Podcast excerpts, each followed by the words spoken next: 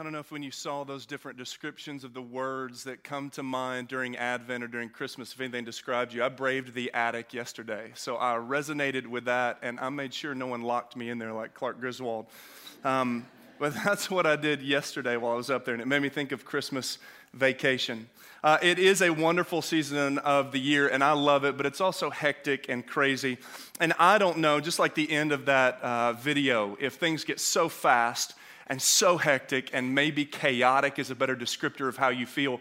I don't know if you have ever felt that you feel like you, you need more balance, you need more confidence, you need more stability in your life, especially at this time of year. About 10 years ago, I was in a staff meeting at our Brentwood campus. The entire staff was together for a meeting, and the meeting was about an hour and a half long.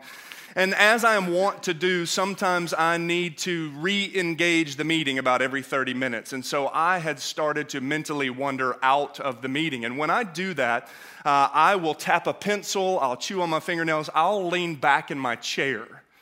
And I don't know if you have ever leaned back in your chair to the point that you almost fell over backwards but I have leaned back in my chair probably thousands of times until this morning in this meeting at the 57 minute mark, I began to fall backwards in my chair in front of 60 plus of my peers and respected co laborers for the gospel.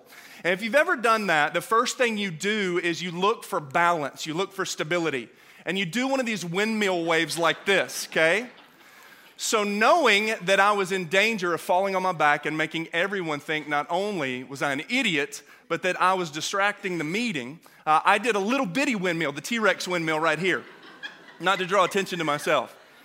But it wasn't enough. I didn't have enough stability. I couldn't come back forward. And so, what I did is I reached over. I had no idea who was sitting around me.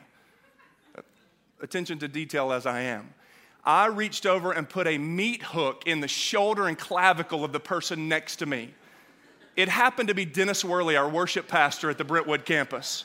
Someone I respect and revere as a mentor, a coach for many of our staff.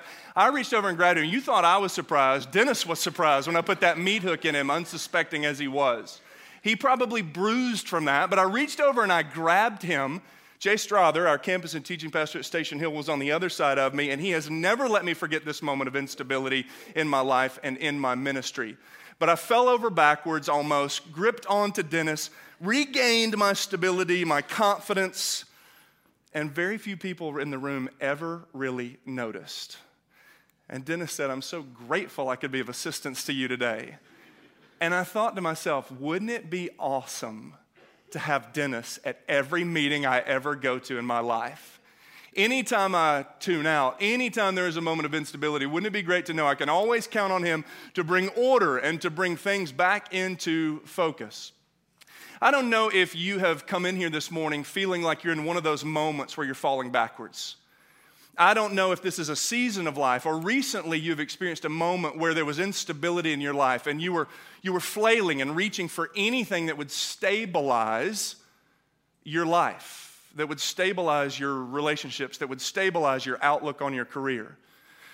And unfortunately, no, Dennis Worley cannot come to every meeting or every circumstance we're ever going to be in. But there is lasting, permanent stability that can be found in life no matter what is required represented in this room. No matter what any woman, man, or child in this room is going through, there is permanent, lasting stability to be found. And it comes to us in the person of Jesus Christ. And that's what makes Advent and Christmas so wonderful. I don't want you to take my word for it. I want you to see exactly where this is true in Scripture. So if you would, please stand with me in honor of God's word as we read from Hebrews chapter 1. And we're going to read verses 1 through 4 together. God's word says this Long ago, God spoke to the fathers by the prophets at different times and in different ways. In these last days, God has spoken to us by his Son. God has appointed him heir of all things and made the universe through him. The Son is the radiance of God's glory and the exact expression of his nature, sustaining all things by his powerful word. After making purification for sins, Jesus sat down at the right hand of the majesty on high. So Jesus became superior to the angels, just as the name he inherited is more excellent than theirs. In these last days, God has spoken to us through his Son, who made all things and sustains all things. That's who Jesus is. And that's what Christmas is about. So let's pray together as we dig in and worship through the proclamation of God's good word.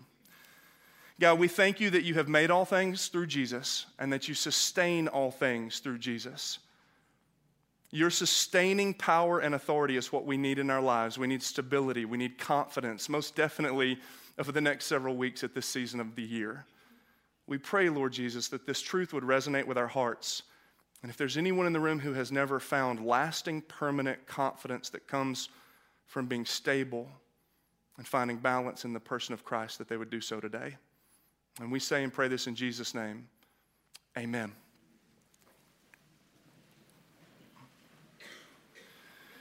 You know, long ago I heard a pastor say that other pastors do not need to make Scripture relevant.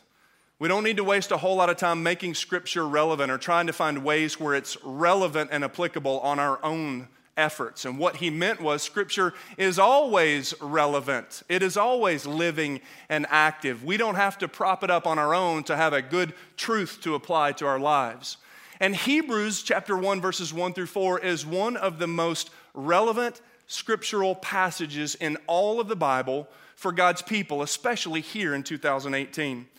Now, the author of the letter of Hebrews wrote to the church, the Christians who were in and around the city of Rome, and they were living in a fast paced urban setting, and they were trying to keep up with the cultural and personal ramifications of living in an it city that was growing exponentially week after week after week.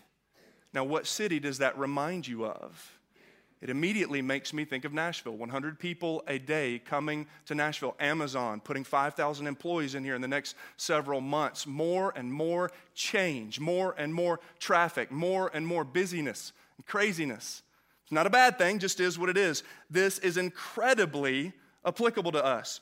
But the author of Hebrews also wrote to men and women, followers of Jesus, who were not only trying to keep up, with the personal and cultural implications of change and instability.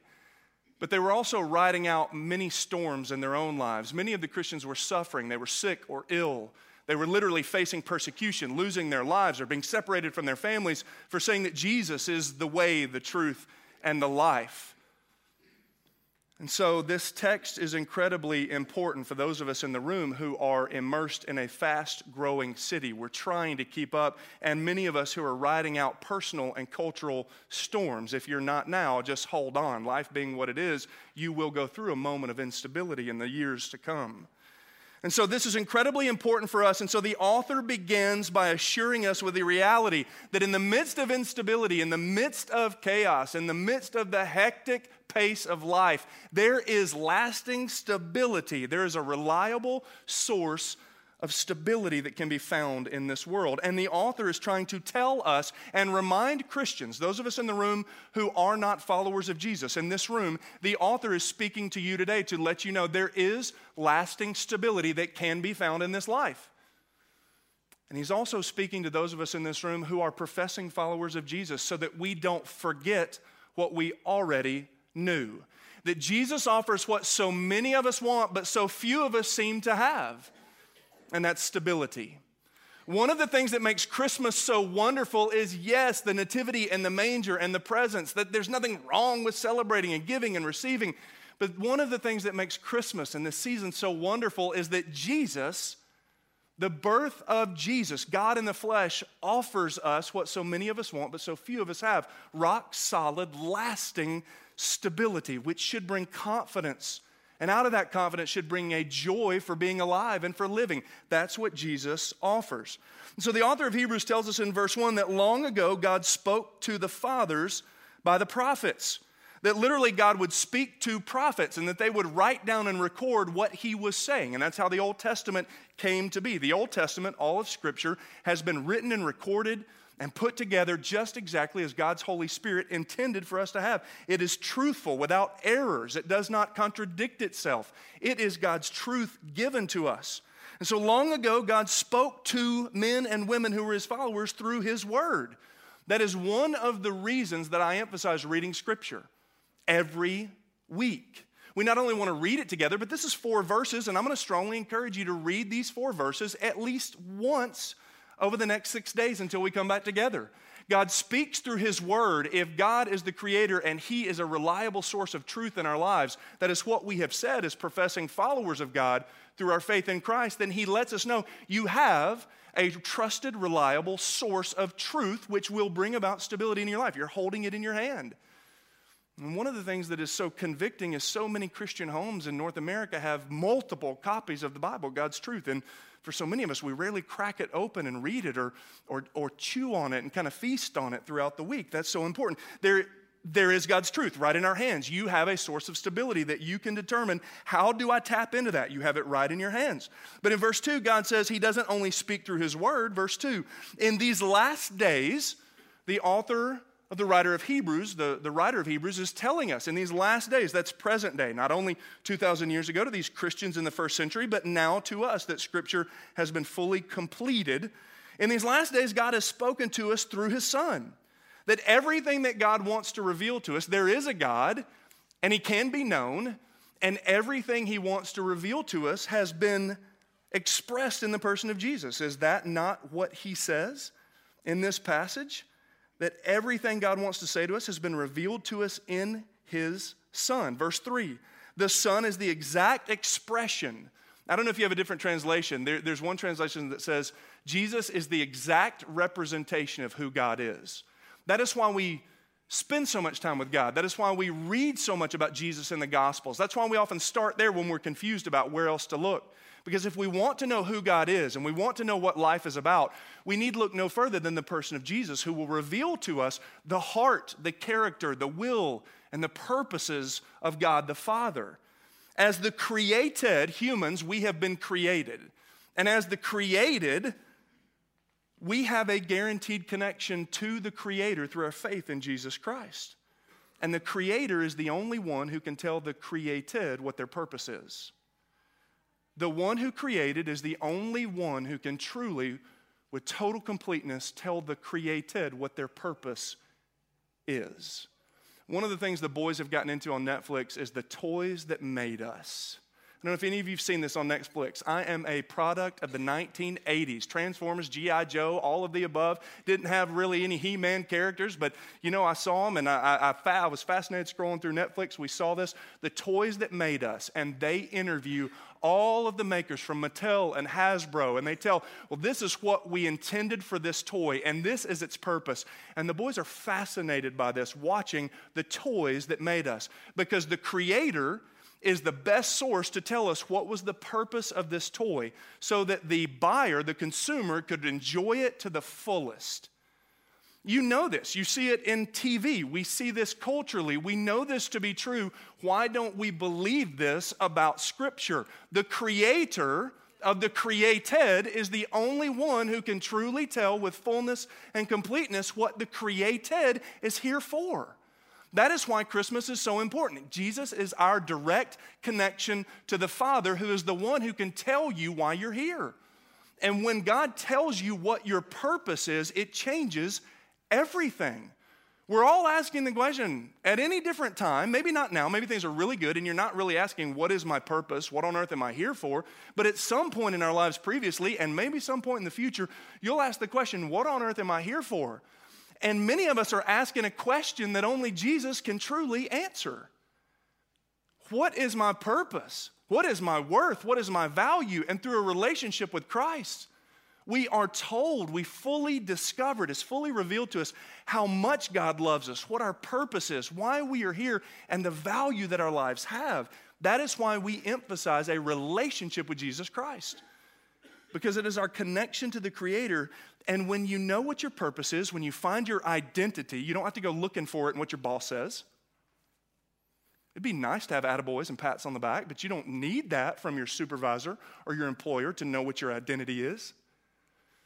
It'd be nice to see all the prayers we have relationally about family dynamics and those kind of things come to fruition the way we want. But if they never do in this beautiful but broken world, we still have confidence and stability that we know who we are in Christ. And that brings us stability in a culture that has shifting sand. And even in our own lives personally, when things are in upheaval or unexpected topsy turvy things come into our lives, you can still have permanent, lasting stability through a relationship with Jesus Christ. That is what makes Christmas so wonderful. It's the guarantee of that. And so, I guess an important question is for all of us, and even if you have answered this question before, and even if you think that you don't need this question, I'm to go ahead and pose it anyway. I want to know who or what do you look to for stability in your life? And I want you to answer this question. So this isn't rhetorical and we just plow right on through to the next point in the sermon. Like, I want you to consider who or what do you look to for stability, for confidence, for surety, for, I don't know if surety is a word. Surety? Surety? Assurance? I probably should have said assurance. Okay, nevertheless, making up words, just spitting them as they come into my head. Who do you look to for confidence, for stability in your life? And that's a great question for us to answer. You can literally write down in the margin of your Bible. You can literally write down on your smartphone if you got your notes page open. You can write down how you would answer that question. We live in a world where everyone's truth is accepted and everyone's truth is, is valued. We live in a postmodern world where, where there's no one God culturally that is valued as more important than any other.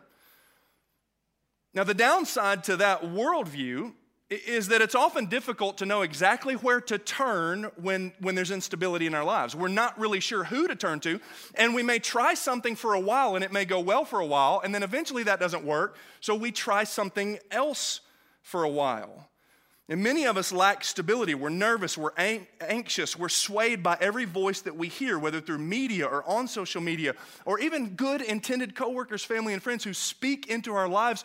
We're swayed depending upon the season, the circumstance, and what we're facing, by different purported sources of stability that are offered to us. One of the things that is dangerous about not rooting yourself in the stability that Christ offers is you can, you can connect yourself to something that you feel is stabilizing you, but it actually, it actually hurts you more than it helps you. Um, I was a history minor in college. And so I am a database for useless history knowledge. I am. I'll share stuff with the kids and they'll be like, oh my word, why do I need to know that? I love stumbling upon information throughout history that is random but is fascinating. And one of the stories I stumbled upon not too long ago has to do with stability is that in the 1600s, when the Swedish Navy was one of the major global powers. How many of you were just dying to wake up this morning, hear about Jesus and the Swedish Navy? This is your Sunday. The Swedish Navy was a major global player, and the king of Sweden wanted to build the biggest, baddest, most awesome, intimidating warship ever. So he commissioned a warship to be built. The warship is called the Vasa, V A S A.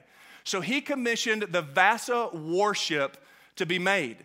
And they built it, and it was huge. And as I understand it, it was 226 feet long, it was 120 tons, and it had 64 cannons. It was awesome, it was intimidating. And one of the things he wanted to do was have the joy of watching it be christened and set out into the harbor as the lead dog in a pretty dominant naval force. And they sent it out sure he stood there on the shore waving with all his glory at the Vasa. When in less than one nautical mile, a stiff breeze blew into the harbor and turned the Vasa upside down. In 1628, a multi million dollar vessel that was commissioned by the king of one of the most powerful nations in the world sank less than one nautical mile from its launching point. And I can't find, nobody was alive with a camera in 1628. But I found a picture of what one artist feels like would be the Vasa turning over. It literally blew, and you can see the sailors. It tilted to the left, and sailors jumped off to the right, and it turned upside down. It took on water, and it sank in the middle of the harbor. Like, I would totally not want to be the lead architect on that day. But what they determined was that here's, here's what you know. I don't know how many of you sail or you're into ships. Like, I'm not. I wish I was. And when I go out on a boat, I stand on the front of the boat like this, and people are like, sit down, just sit down, okay? I wish I knew more about boats, but I know this. When you launch a boat to, to have buoyancy and to sit in the water and to be stabilized so it doesn't blow over like this, they put weight in the boat. It's called ballast, right? It, it's weight. Everybody say weight. They put weight in the bottom of the boat. In the first century, they would literally oftentimes put stones, big heavy rocks and stones, in the bottom of these fishing boats and other big, big boats. And, and so in this boat, 120 ton ship, 64 cannons, 226 feet long, um, they put ballast and weight in the bottom. But one of the things looking back, because life is sometimes lived forward, best understood looking back, the engineer and others determined we put the wrong ballast in the boat. We not only put the wrong amount, we put it in the wrong places, and we were so busy and trying to hit a deadline and trying to please everybody else that we rushed through it and we didn't have enough weight to hold us stable in the water, and the boat sunk. Now, now listen, you may be like, I totally hate history. It's totally fine. You'd be like, some of y'all gonna go Google Vasa. Don't do it now. Don't do it now. Okay? But, but it's out there, it's legit. But when I read this story, I thought, how many of us do that? We pursue whatever someone tells us. Remember what I said in this culture, you, we often just go with what the next purported source of stability and truth is, and we put the wrong weight in our lives, and it can't hold us when the storms come.